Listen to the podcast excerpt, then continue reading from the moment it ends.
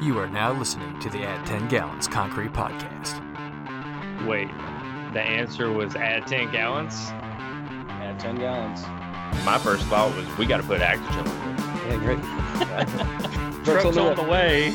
On the way. yeah, yeah, okay. I've got two observations, uh, neither of which are really educated or well thought out. which are like most of my observations are.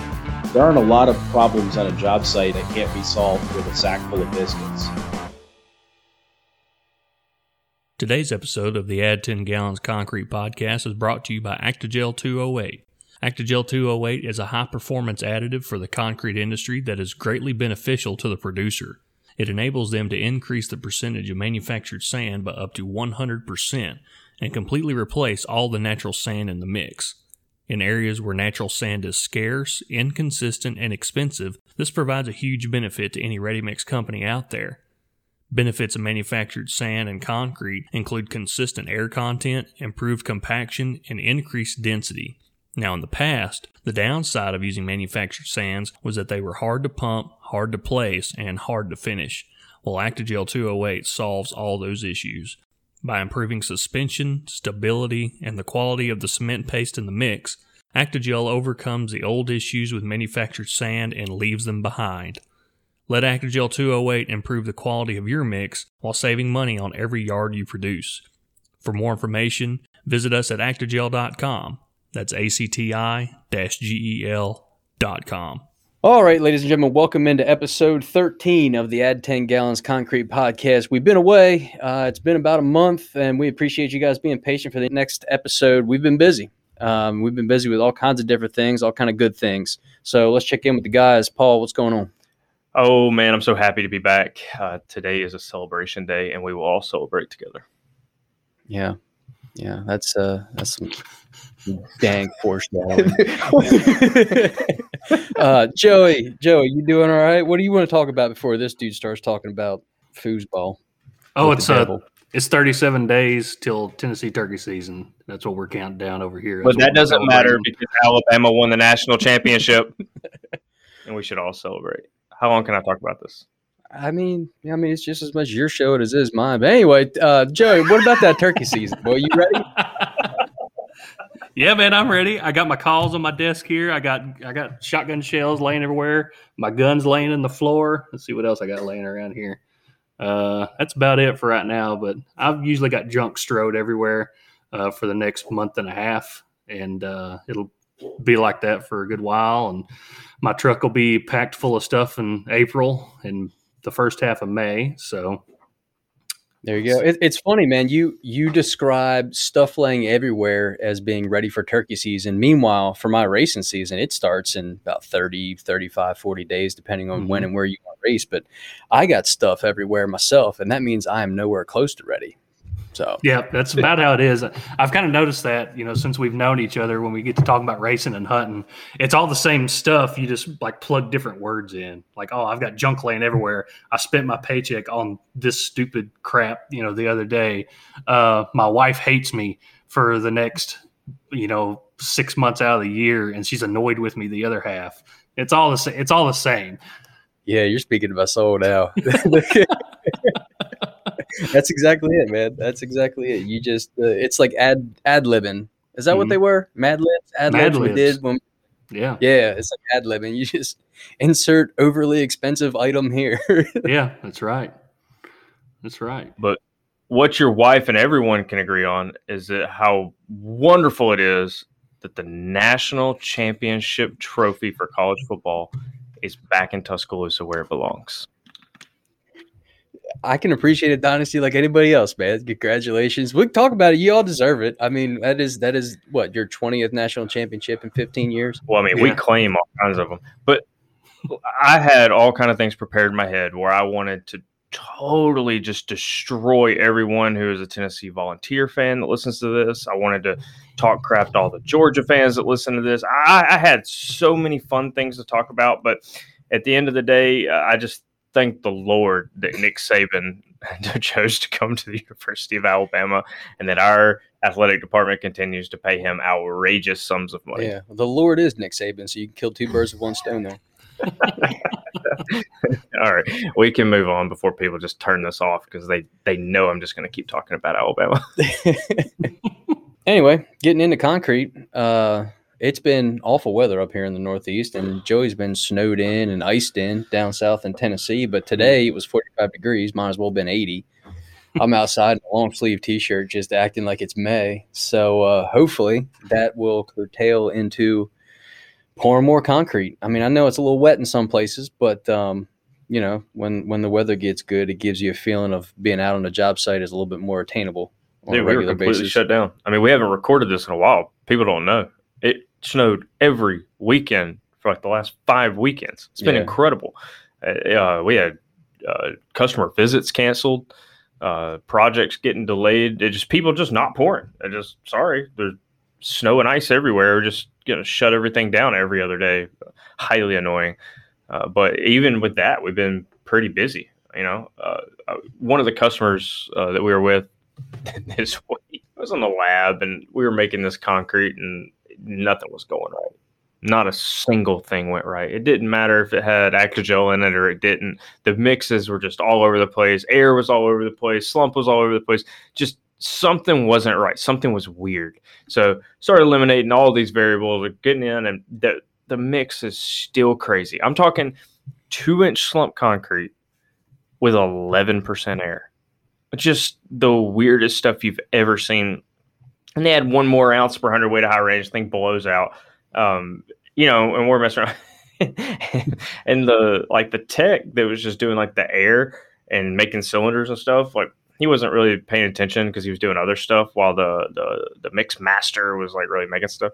And he the you know he brings the wheelbarrow full of just this terrible concrete over, and the guys you know he measures the air and and the, the head guy was like, all right, make cylinders, and he just sort of he was like, seriously, Hmm, What for? and he looked at me and he was like, "Is he serious? He wants cylinders made out of this?" And uh, and I was like, "I guess." And he goes, "God, this is like the worst concrete I've ever seen." And he stopped himself because he forgot like who I was. That I was there as a guest, like Yeah. trying a new product, and he like froze. and he stands up and he goes, "I wasn't talking about your product, man. I, I swear, dude. I'm sorry, dude." I, was like, "It's okay. My stuff's not in this concrete. This concrete's trash, bro." But it was so funny. He just he looked like he'd seen a ghost. He was Yeah. like, oh, oh man, my bad, my bad. That's it was awesome. a terrible day of making concrete. That's awesome. What's the situation down around the Tennessee area where you are, Joey Bells? Um, y'all can, I mean, the roads are fine and sun's out and everything's back to normal. Oh yeah, you know we were snowed in all last week, like literally all last week. Uh, it started Sunday night, and you know we had sleet and everything else, so we got a good dusting of ice everywhere starting Monday morning. Uh, got another round. I think I, I think we had sleet and ice like every night. So we had about an inch of solid ice. I mean, it was it was ice. You know, I mean, people don't think people in other parts of the country don't think about that you know, they just see the white and they think it's snow. But like, no, dude, there's kids playing hockey in the street, you know, skating on ice. And they had video of that, you know, over in Franklin. I told you guys about that. So we had a bunch of ice and then it dumped a bunch of snow on us, I think Wednesday or in the middle of the week. So we had like four or five inches of snow on top of a couple inches of ice. And uh, the little back road that I live on, it never even saw a plow of any kind until Friday. And so once I got all that pushed off, you know, it helped melt it off a little bit and we could get out. And we got out uh, Saturday. I went camping Saturday night, actually.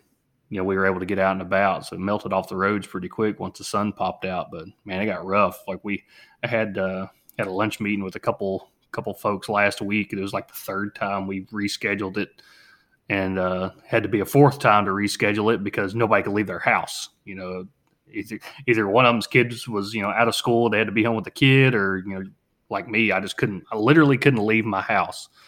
I couldn't even set foot, you know, on the road out there. It was wild. Yeah, you said uh, no, like no plow came to your street, but that's because there are no plows. Yeah. They, they got one for the county, I think. right. Well, I mean, you wouldn't put it in the budget because it never snows. So why would you have a plow in the government state budget? That'd be a waste of money. But I tell you, who does have a lot of plows? That's the city of Philadelphia and the greater Philadelphia area goes kind of spills into New Jersey. For those not familiar with uh, Pennsylvania, but spills into New Jersey, kind of hits the New Jersey Turnpike. And uh, one of our ready mix friends, the the Silvi Group, uh, they actually attach uh, plows to the front of all their ready mix trucks when there's snowstorms, and they'll What? put 150 ready mix trucks out on the highway with plows, and those dudes work 24 hours straight, bam, bam, bam, just plowing the uh, interstates with ready mix trucks. That's cool. That's pretty I slick. heard that. Yeah. Yeah, so if uh, if anybody wants to see photos of that, the uh, the LinkedIn page for Silvi Group, S I L V I, Silvi Group, uh, they got photos of those concrete trucks just plowing snow. It's awesome. I guess they're so heavy, they just, I mean, they just mash right through the snow. That's pretty crazy. And the plows are owned by the state, so Hmm. state's got all the plows in a warehouse somewhere, and and they just let the Silvi guys know, hey, we need all your drivers. Uh, yeah, and then they tell them where to go and where to park, and uh, they show up and put the, put the plows on the uh, ready mix trucks for them. That's cool. Yeah. Yeah. At the old job, we used to have snow removal at Dulles. I've told you guys about that. And uh, I think it was like 2010. They worked for 72 hours straight, you know, because there was so much snow getting dumped on the on the uh, on the airport there. And they had these big giant snow melters. They were telling me they're basically just huge dumpsters, or that's what they look like. They just look like huge, you know, rollaway dumpsters with heaters in them.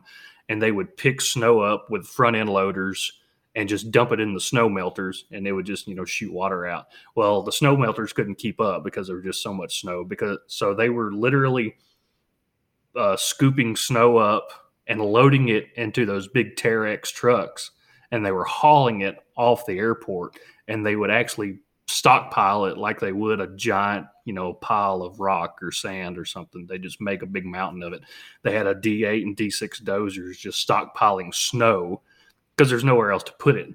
And so they said it lasted for I don't know how long that mountain of snow just sat there and melted, but it was like months afterwards that it was it finally left there. But yeah, they worked for 72 hours straight and they came and fed them every now and then. Nobody slept. They just drank the hell out of coffee and five hour energies and Red Bulls and uh, whatever whatever kinds of cigarettes that they could keep feeding those operators because they couldn't function without nicotine. Yeah, it got pretty wild. I missed that one, thankfully.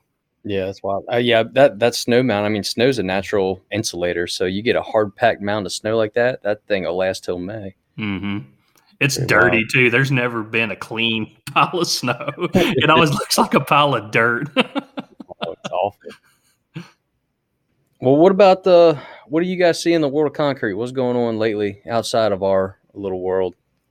Well, I've I've been hearing for a while that uh, the fly ash guys have been trying to reclaim fly ash out of uh, out of waste ponds at the energy plants, and uh, this is the first time I've actually seen somebody coming out and saying like, "Yeah, yeah, we're doing it." So, Separation Technologies, it's a company uh, down in Virginia. It's actually owned by Titan, and Separation Technologies like actually hooked up their equipment right to these waste ponds, suck it out, uh, they separate the good from the bad in the waste pond, and they've actually been able to, you know, create like five million tons of fly ash out of that thing. So the industry needs more sources of ash, and it, it's it's just less and less every single year. You know, we always hear that, that the end is nigh, and so how do they keep it going? Well, you know, going into these waste ponds is, is the next step, and separation technologies has figured it out. It's pretty cool to see. That is cool. Hmm. That is cool. Wow. I found some slag, uh, an article about some slag production.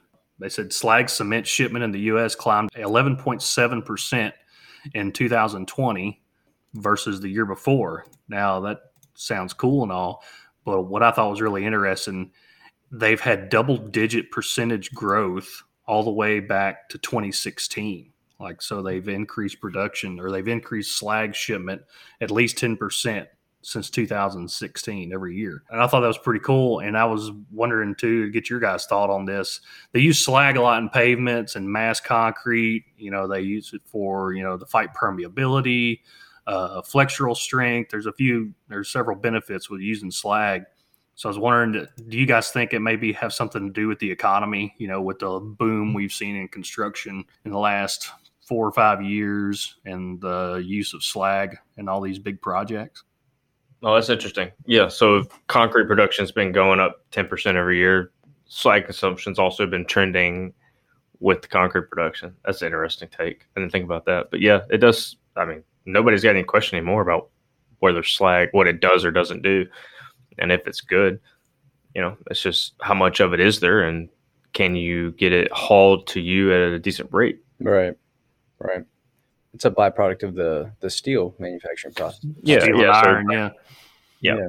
Yep. And the so the issue is usually just how much does it cost to ship it to you? Right. Yeah.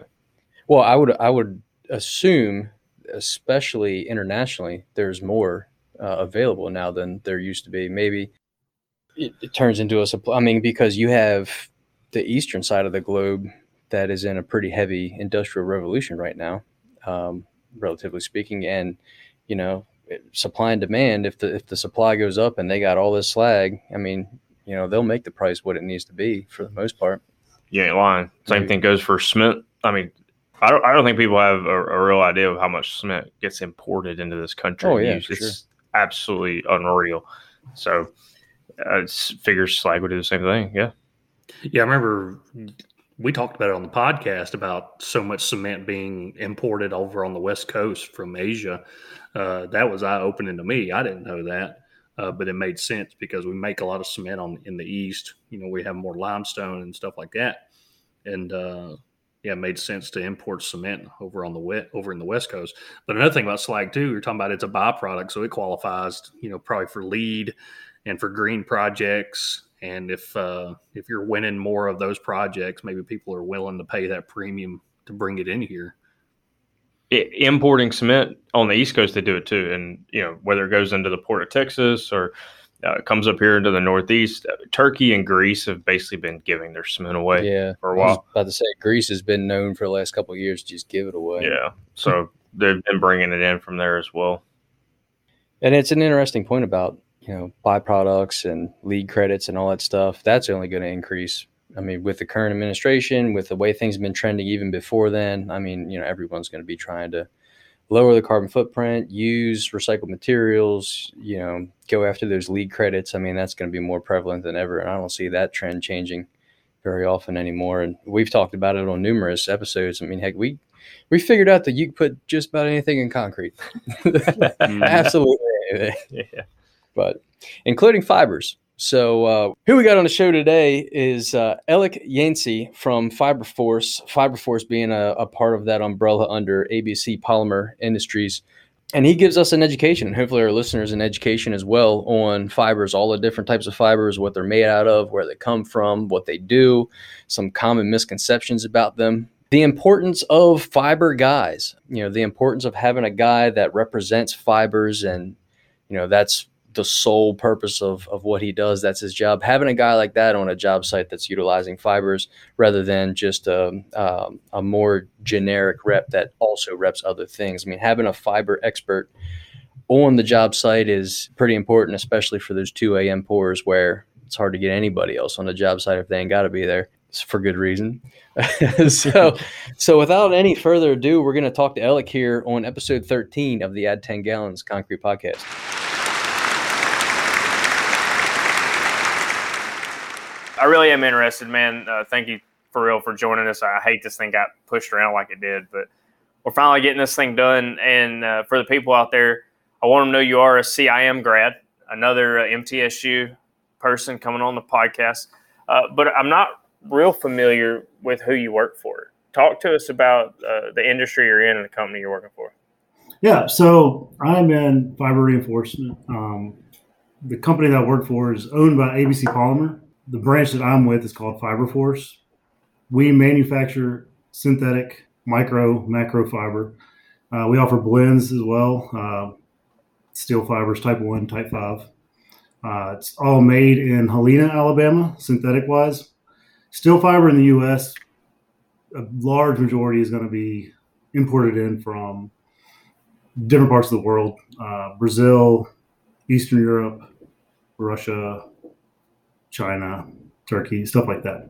Um, but yeah, we manufacture here in Alabama, uh, Helena, just outside of Birmingham. And as far as the manufacturing capacity goes, we're actually uh, lesser known for a couple of reasons.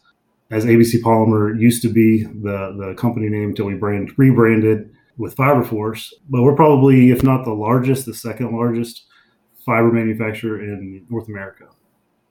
We do a, a lot of things with ABC Polymer, a couple different uh, business divisions.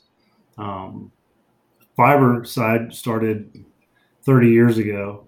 Um, we were private labeling, manufacturing our own fiber uh, for different distributors throughout the U.S. and independent reps. Uh, about six years ago, seven years ago, uh, my manager Tim Hartzell got together with Randy Reed, the CEO owner of ABC Polymer, and said, "Hey, if you know we can we can make this something special and differentiate ourselves from other fiber suppliers, meaning your Grace, Master Builders, Euclid, Sika, a lot of them they offer fiber, but it's really a secondary product. Their main focus and high margins are in chemical. So if they're already in those uh, in the office face to face with those decision makers for the chemical, most of the time it's going to be the same decision maker for the fiber. So we said, well, let's just bolt on this product, whether we make it ourselves or we're a third party distributor, um, and sell it because we're having those conversations anyways. So with FiberForce, we branched off and said, okay, all we're all we're going to do is fiber. We're going to make it. We're going to have an engineering team. We're going to have a marketing team. We're going to have a sales team, and we're going to have um, people throughout the U.S. technical sales managers. Uh, they're going to be local feed on the street. You got a 1 a.m. pour, and it's an interesting mix. Uh, they have some concerns um, with whatever it may be. Uh, we can be there on the job, not just a phone call, uh, and just kind of eat, breathe, sleep fiber. The reason there's a a market for that model, a lot of times, nothing against chemical guys, but fibers typically aren't their their sole focus. So if you get a phone call in, well, fibers aren't really my my realm. Let me uh, write this down. I'll shoot an email up or give a call to our fiber guy, mm-hmm. and hopefully he'll get back to you. You know, sometimes that's weeks or whatever days. Whereas with us, um, if we don't know the answer, then we can get you an answer within an hour. But right. I work with a, a really uh, well versed team, so the the knowledge is there for the most part. Yeah, I feel like you know you guys have way more technical service engineers than I ever thought a fiber a fiber company would have. Can can you talk a little bit about your team because you just recently uh, got promoted? Congratulations! And so talk a little bit about your team and, and where y'all cover. Yeah, so we have been growing quite a bit over the last five years, and uh, recently I used to have, uh, for instance, when I started, I had Alabama, Mississippi, Tennessee, helped out in Arkansas, uh, helped out in Louisiana some, um, and then as we grew, we added a guy down in Mississippi. So then I inherited Kentucky, had Tennessee, and Alabama. Um, so on the Eastern team now, I manage the Eastern U.S. and that contains uh, Rich, Jim, Jason, Ben, David, and myself. And uh, as we grow, we'll continue to, to add to the head count there with that, we have an engineering team as well, and we have um, senior engineer in Pennsylvania. We have one in Chattanooga, um, one at the home office, uh, Birmingham, and then our director of engineering based out of uh, Georgia, and then another guy that's going to be in Reno. He's on the team already, but he's moving to Reno, and they're PEs, SEs. Uh, very knowledgeable. That's a big help as well, uh, kind of changing things up on how fibers used to be done in the past. So, for instance, we did a job with uh, Messer was a GC, Lithko was the concrete, IMI had the uh, ready mix supplier on that, and we actually redesigned the entire slab system and took ownership or responsibility for that slab. So when we go in and it's just a salesperson saying, "Hey, we want to redesign the reinforcement in this. It was double mat. No, it wasn't double mat. It was uh, number five was 12 inches on center, eight inches thick. We came in with five and a half pounds of a macro fiber. Mm-hmm. And, you know, it took a lot of back and forth with engineer record based out of Seattle, Washington. But finally just took us saying, hey, we're, you know, we'll redesign the slab system based off of performance needs. and uh, I think we put a stamp on it, and the rest is history. So, dude, that's that's stepping up. That's I mean, that takes a lot of balls for a company to come in and say we're going to take ownership of this slab and we're going to design it the way we want to design it. That's freaking awesome, man. Yeah, it's uh, solely just it's a great product, uh, good technology, but our engineering our, our engineering team is awesome. So how rare is that that situation where you you have a fiber company that's willing to literally stamp their name uh, next to a design and next to a slab? Is that how you kind of differentiate yourself in the fiber market, or is that fairly fairly common amongst your competition? Um, it's not super common amongst the competition. Um, it isn't uh, just one of the arrows in our, in our quiver, I guess. But uh, so I don't know if you're familiar with like the ductilecretes and the mega slabs they're coming out saying, "Hey, we got a little mix. We got our Smurf juice. You're going to add it in. It's got fiber in it, but it's also got some other stuff." Well, yeah, and their their claim to fame is that they put a warranty on it and say this this slab that doesn't need any joints, you know, not going to have any problems. Here's our warranty. That to me, that's how they're really selling these projects. Is they're the only people out there with a with a warranty. Yeah, yeah, and what I always think about is uh, two things. Um, in, when we were in CIM, you know, so there's only there's only two guarantees in concrete. You know, it's gonna get hard and it's gonna crack. And then I think of the Tommy Boy, like the guarantees on the box. so it's a it's a big, you know, it's making guarantees in the concrete world. I've always been taught that's a no no. But if I'll never do you it. come in and say, yeah. Well, if you look into those guarantees on some of those companies, it's not so much guaranteeing that it's not going to crack it's it's some other fine print. I was just having this conversation two weeks ago with somebody who was trying to bid against a DuctilCrete slab, and they were there was just no way. They're like, we can't get that low, and he said, look, they they really just want the the warranty on it. And I was like, really? They're warranting concrete? Same same look Joey Bell just gave you a moment ago. Like, what are they? No way.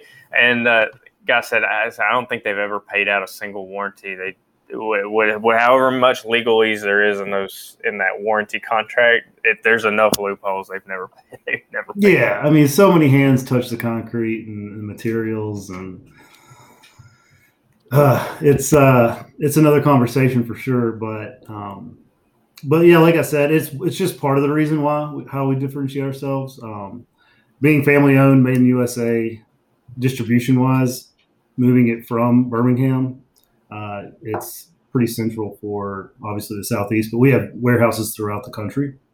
So as we make it and the need is there, we can fill up a warehouse opposed to one at a time ordering shipping from the Birmingham area.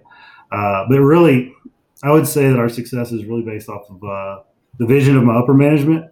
Uh, Tim Hartzell being the, the VP, senior VP of sales and marketing, and then our owner, um, Randy Reed, CEO. They believe in the team and you know, if, if you need something done, they'll bend over backwards to help make that happen. And I think that's kind of the philosophy we have with the whole team throughout. So I've got a pickup truck, and there's been many times where I've driven down to Birmingham, picked up a pallet, and driven it to a job site um, for a last minute. Uh oh, we need we need this or that, or we ran out, or whatever the problem is. So it's kind of a can-do attitude. Um, you know, there's only about ten technical sales managers across the U.S. So uh, we kind of have to do everything we can to to make sure everybody feels like they're getting that local presence.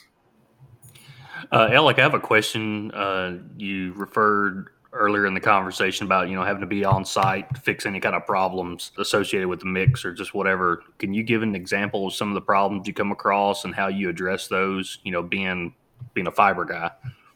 Yeah, absolutely. Um, makes me think about a saying that one of my sales managers get uh, told me a while back is the biggest part of my job, especially being in fiber and probably similar for you guys too, is you need to learn how to manage your customers' expectations. So I feel like that's all I do every day. Uh, you know, some people say, you know, that that concrete's going to be hairy. And I say, well, you know, it might be. That's kind of nature of the beast there. Uh, so if you if you can prepare for that and educate them beforehand on what to expect, um, be realistic about it, uh, try to under promise and over deliver. Um, it's a good way to approach it. But for those those night pours, s- simple little things. If it's a pump mix and it's clogging up on the grate, you know, we have fiber that actually um, reduces the, the the pile up on the grate. And if you use rounded grates, it'll help. If you have a vibrator on the grate, that helps. Um, a lot of times it's this is just a nightmare. I got to have a guy over here pushing the fiber through, and you say, okay, here's an idea: raise the chute eight, 12 inches higher than what you're doing now. Because a lot of times I just lay the chute on it and it piles up and comes up the chute. So just that little tip, uh, you know, tips like that. And then as far as the finishing, placing and finishing, sometimes depending on the the, the mix um, or the, the pounds per yard on a macro fiber mix, if you have five pounds per yard, that's gonna that's gonna hold that slump up a little bit more. So when your guys are getting on there finishing it, sometimes it'll look like a false set or like an early set. But in their mind, they just you know they know concrete. That's all they do, and they say that concrete's ready to be finished, so they get on it. But in reality, you know, it's still it's still green. You know, they could wait a little bit longer. So if they do get on there early, and say it's a textured finish with like a broom, light broom finish, um, they go ahead and finish it, and that that concrete's still so plastic that when those bristles dig down in the paste, that cream they brought up, and it starts pulling up some hairs. Say, okay, guys, it looks like it's ready to be on, but if you were actually, you know, side by side, this slab without fiber, this side with fiber, you would still be waiting on the the non-fiber concrete, you know, letting it bleed a little bit more, letting it set up a little bit more before it actually jumped on it. But because of that kind of false set look, they said just in their minds, whether they're looking at a clock or not, they got on it sooner than they they otherwise would have.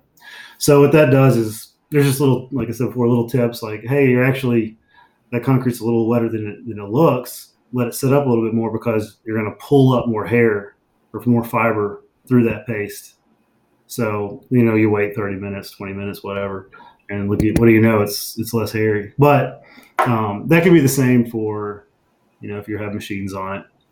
But uh, in all honesty, in all honesty, uh, being a fiber guy on a job site at 2 a.m., it's oh my gosh, you know, our other fiber guy never did this, or I've never seen a fiber guy on the job, or you know, so it's kind of brownie points too. But yeah, I, I just love that the fiber guy on the call here is is also calling it hair. Like, that's one of the nicer things I've heard it called. Yeah. well, so so normally you know the the hair just talking about those are the the little synthetic fibers, but we see some jobs that have uh, the bigger steel fibers that are that are L shaped, or you get them that have like crimps in them, all kind of different shapes. Why on earth are there so many different shapes? So in the U.S., you'll see type one, which is what you mentioned before. It kind of looks like a hairpin with like a little, a little bend in it. It's called hooked in. Um, they can have uh, FE flat end, but typically you'll see a hooked in steel fiber. Some brands have a couple or, or a few hooks in it, and that's kind of a, a differentiator for them, you know. And then you'll have your Type Five that looks like the crinkle cut fries that you were talking about. And there's a Type Two, and they can have like the small, or a smaller, higher dosage rate typically. And then you have like your Helix too, which is like a spiral twist. Yep. Doing they're doing like walls, stuff like that. But yeah, that's that's what you'll see steel wise in in the U.S. You know, like for elevated decks, the Type Five was uh, really popular for a long time. It's pretty interesting. It's 24 pounds per yard uh, is what they'll spec by the SDI Institute, um, Steel Deck Institute. And what we'll do with that is four pounds of a macro fiber or 24 pounds. It's actually 23 pounds of steel fiber with one one pound of like a monofilament microfiber. And a lot of people think that steel fiber is going to finish poorly because it's steel. And you know what if my i've got livestock and it's going to cut their feet up or i've got tires and it's going to pop the tires but the specific gravity of that steel fiber based in the mix it's going to as you work it you know get pushed down into the paste. So you can actually have a, a much cleaner looking slab with steel fiber uh, oftentimes contrary to what that farmer bob thought about getting his pig's feet cut up. But uh yeah, it's, it's funny what you hear out there in the in the in the, in the market. But back to your question, there's uh different performances for each one of those fibers, and some engineers just like the Type Five, some like Type One. That's interesting. So, you know, you talk about old farmer Bob giving you that fee- feedback. Uh, man, I'm I'm real interested to hear like what's the craziest thing that you've seen on the job site, whether it's a one a.m. pull or or whether it's getting cussed out by farmer farmer Bob. There, what what is the wildest thing you've seen? Oh gosh, um, I would say the most like shocking thing, just because people just, I'm I'm shocked how often someone knows fiber and then they they say something and you're just like you don't you don't know anything. um, a couple things kind of came to mind. Nothing like the wife showed up chewing out a guy that you know boots thrown to the bed of somebody else. I've heard of, I've heard of those stories pretty often. Uh, pretty entertaining for job sites. But uh, one time I was with the team down in I would just say south southeast, and we had a meeting with a municipality and their um, inspectors, home inspectors, and in that area they would have to have welded wire mesh in their residential slabs and we were saying, well, you could replace that residential welded wire mesh with a pound and a half of fibrillated fiber, save everybody time and money. And I don't know if y'all are familiar with welded wire mesh on residential settings. It's never, ever installed at the right depth of, you know, top, needs to be in the top third. It's laid on the gravel. it's laid on the gravel.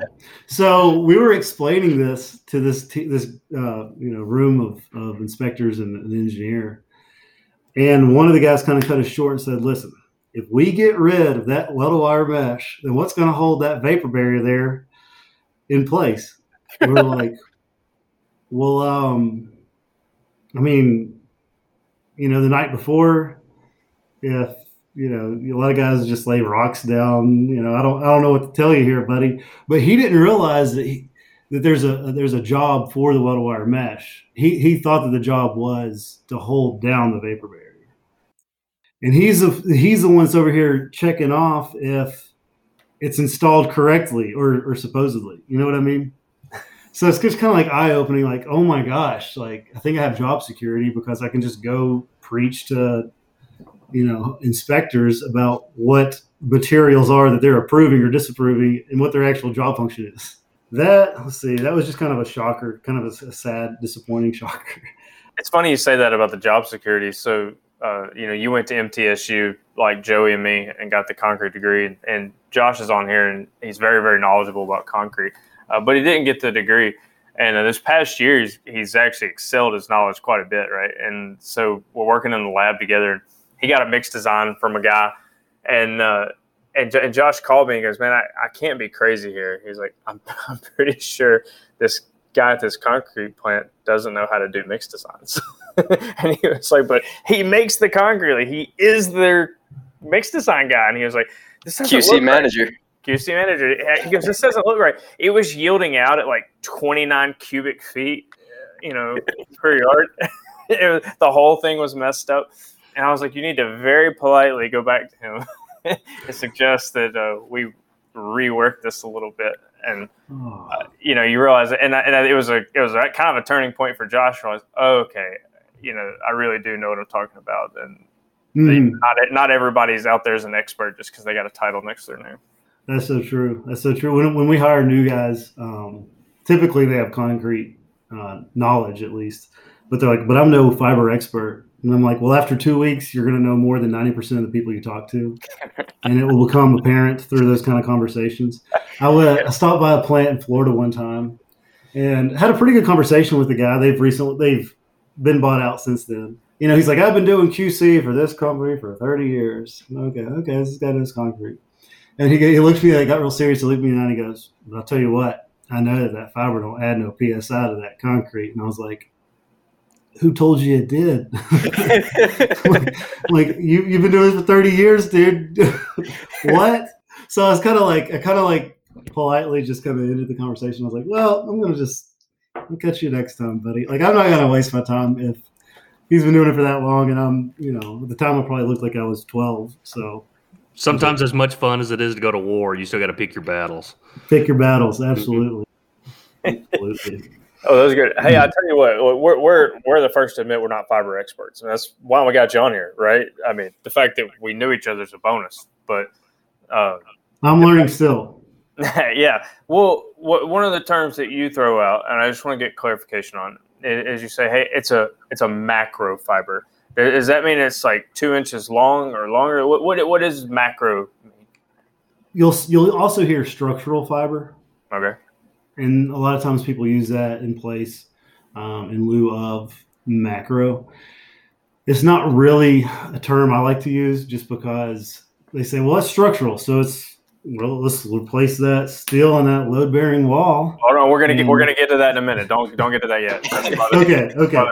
So so I'm glad you said macro fiber. So don't say structural. You can, I guess, but um, so structural fiber or a macro fiber, I just said it. Uh, they'll they'll start at a three pound dosage rate minimum, typically, uh, and then you know up to 10, 12 pounds. That's on the very high side. I guess technically steel fiber is considered a macro fiber, and those dosage rates are you'll see them from 11 to 200, you know, or more sometimes.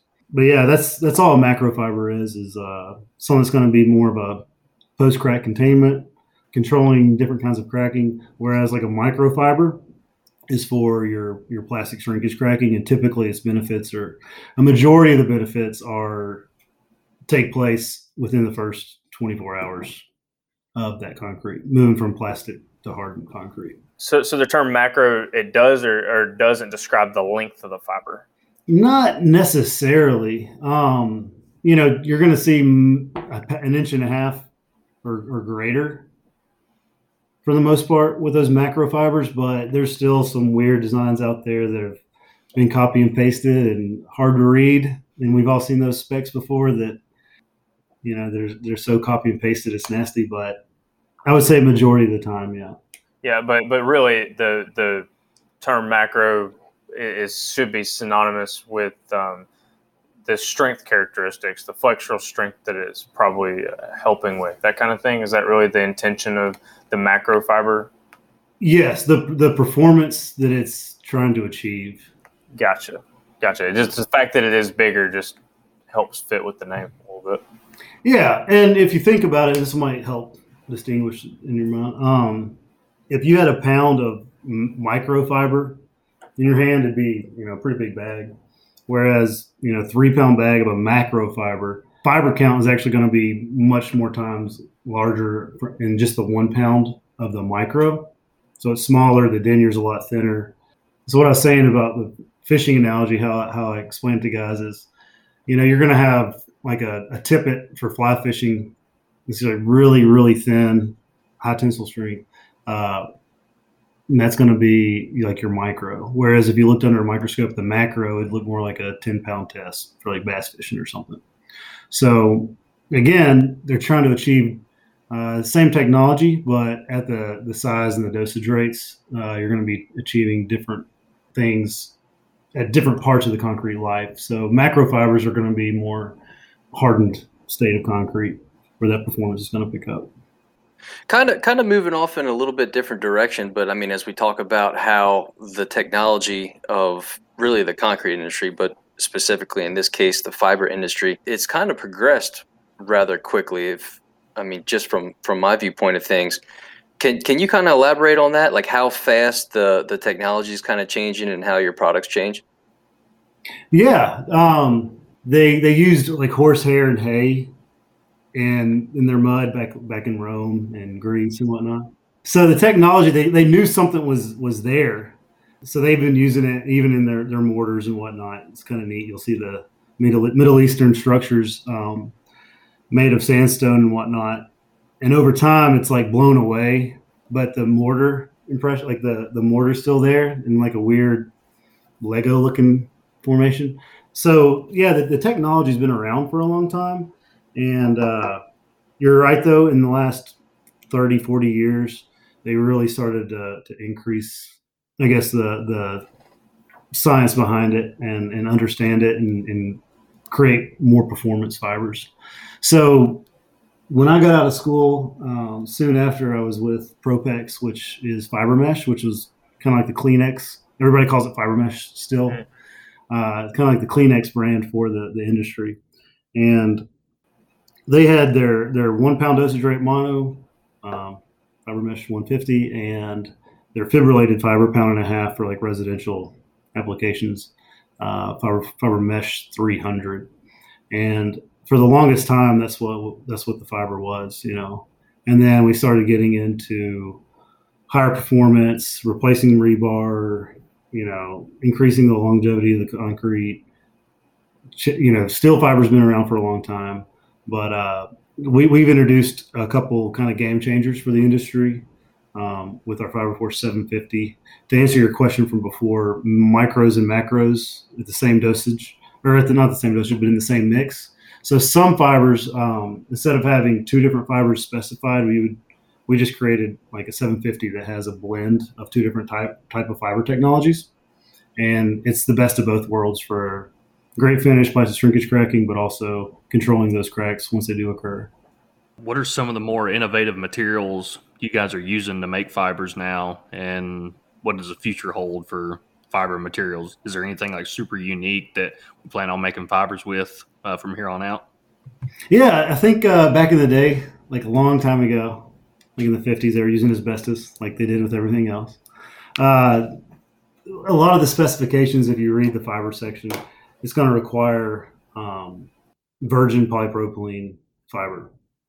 So I don't know if you've been following that or if it's affected your your products at all, but like the resins have gone through the roof like since May of last year. It is pretty insane right now just because of some factories being shut down, shipping worldwide shipping container shortage. Oh uh, yeah. Oh man, it's it's upset our whole legit. I, they have more meetings on that. You don't even want to know. We say we stay as far away from that problem as humanly possible. That's why we have logistics people. Yeah, yeah. Well, it's affecting us. It's you know who would have thought it would be affecting us, but uh, you know it's it's been a big big pain. Um, usually, it's more of a stable market.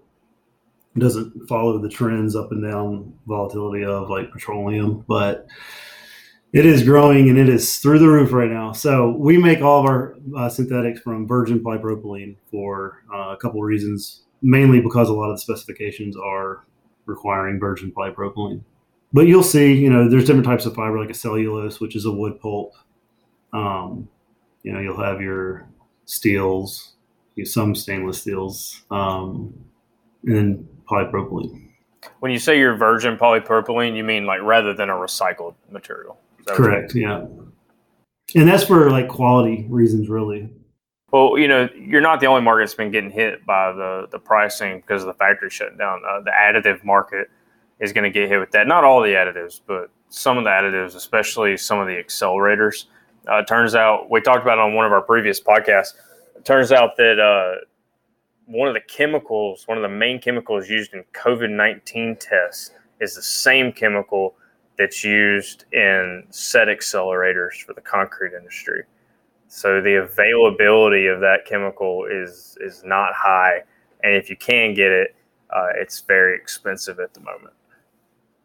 Wow, that sucks. Yeah, I heard that uh, like a lot of the sealers, guys like that, they're getting crushed too. Unreal, man. Unreal. What about you guys? Y'all been safe from COVID? Is it has it hit you guys hard personally? How's that going for y'all? Oh gosh, actually, one of my uh, one of our VPs at, on the ABC uh, polymer side, he has it right now. But you know, we kind of hunker down. You we let everybody use their own discretion as far as getting out face to face. You know, I got kind of bored after a couple months, so I've I've been traveling around doing some trips with my customers and whatnot. Anyways, despite of it, but yeah, you know, there's different customers. Um, like my guy up north in Indiana a lot of his places are shut down. You know, no no outside vendors allowed. And then you get down to Alabama, and it's like, what COVID? You know, I was listening to one of your podcasts from from the past, and and I think y'all are saying like Florida did like they were scolding you for like wearing a mask. Yeah, Yeah, yeah, Florida's Florida's a wild place, man. Absolutely. I went to the Kentucky Concrete Association um, winter meeting down in Naples. Uh, in November, and it, I was blown away. Like like you all said, I saw more people. Like I saw very little, you know, actual masks. It was, it was interesting. It was phenomenal. But so it's interesting to hear you say that. And so, you know, one of the things we struggled with in the last year was not being able to get face to face with with our new clients. Was was there anything that you did uh, to overcome that challenge and and get face to face with some guys to help you drive new sales? Yeah, I would say, you know, our our CEO and, and manager and, and VP, they told everybody right off the bat, "Hey guys, you know, y'all have families to, to worry about. You know, it's not, you know, you know, live to work. So be be comfortable in what you do." So some people kind of stayed in more, and then others, if there was a customer that was willing to meet, we would go. And like I mentioned before, my sales team, the sales team we we have here, um, they are rock stars. So they're they're more of a you got to pull the reins back opposed to slap slapping in the butt to get them going, you know, because uh, they're already fired up. So uh, you know, if there were customers out there willing to meet, the sales team was they were out there, you know, knocking on doors or trying to meet new people or going. So we stayed pretty busy. I mean, the the looking at the sales numbers year over year, the sales call numbers. I'm sorry, uh, the calls were down a little bit, but not nearly as much as you know some places, um, some industries that are just we're doing everything from the computer. Well, when you're trying to talk to 60 year old concrete finisher he has a flip phone, buddy. So good luck getting him on a Zoom call, right? yeah, well, I got a guy today had a flip phone actually. Um, yeah, they're still out there. so, so, yeah, it was the same struggle for us, man. Uh, and you know, for me and Josh, we are up in the Northeast, and everything was locked down. I mean, we already ignored no soliciting signs as it was. You know, you just walk right past them. But now with the COVID, man, they had like robots in the foyer to scan it. It was crazy. Couldn't get anywhere. It was, Gosh. it was, you know, I, we weren't as lucky as you. We weren't working in Florida every day uh, where they don't have any masks. yeah. Yeah, the, the people up our way, if they ever needed an excuse to tell you to go kick rocks, now they actually have one and they they use it. They wield that thing like it's a magical power. It's like, no, we can't let you in the door. COVID, you'll kill us all. Got to go. Oh, yeah. yeah, just leave your stuff in a box by the door. We'll see you later. yeah. And that's how you never get a call back. yeah. I mean, that's not that's not all places, but there are some places taking full advantage of the fact that they can tell you to about face and get out of here. But, so, yeah. so when I when we were in the concrete program together uh, back at MTSU, you know, I don't, I don't remember learning a lot about fiber in the textbooks really, um, but I do. You know, I worked with them in the lab there. I remember personally, I, I was doing some stuff, and we got some. Are you are you involved at all with the CIM program now to to maybe get some more uh, fiber knowledge to the youngsters? Yeah, so I'm on the board of patrons there now, and had good conversations with uh, uh, John Huddleston, who's running the program, and you know he's he's invited me down well after COVID to you know give a 101 class um, some some fiber basics and whatnot. Because you're right, when we were there, I think we had two classes that touched on fibers one or two times each, and it was just list a type of reinforcement for concrete type thing. Mm-hmm. So you know, I had no clue um, when I got into the fiber world what I was. You know, everybody, nobody knows what they're doing when they're starting out. You know, like. I, I selling I sold a concrete ready mix. I sold ready mix for a few months out of college, and gosh, I did not know anything, but I learned a lot. Um, so yeah, we've we've discussed that, and they want to add that in and make it maybe come down a couple times a semester and do some um, training in the lab. I know we'll, we'll, we've donated fiber for the canoe and fiber for little projects here and there. Um, just to let them know that it is a, a, big industry and it's growing, you know. So what our job is is to just educate. I mean, I could have a full time job just educating people and people that know fiber and re-educating them. Uh, so there's never going to be an end into the road in, in that part of my Well, world. I mean, you're educating us today. We we know we know concrete, so and you're educating us, right? So uh, it, it's. I think this podcast will help a lot of people that, that listen in and they learn. You know what the heck is a macro fiber, and you know what? Are, why are we using steel fibers? And you know, it's time about bringing it back into the university, but there are universities from an engineering standpoint that are evaluating fibers, and the big uh, thing that makes the headlines is uh, they're claiming that they can eliminate steel reinforcement even in like skyscrapers and stuff. So uh, from from from a knucklehead like me, I think about taking those steel bars out, especially out of a wall, and that scares me to, to death. So. Uh, you may you may come from a biased point, but I think you'll come from a very knowledgeable point here. Please educate me on what in the world is going on where people are trying to eliminate all the steel in these buildings and replace them with little fibers. Yeah, no. Um, we actually get that asked a lot. Hey, look, uh, here's a spec. Here's a wall. Here's you know some rebar. Can you replace it?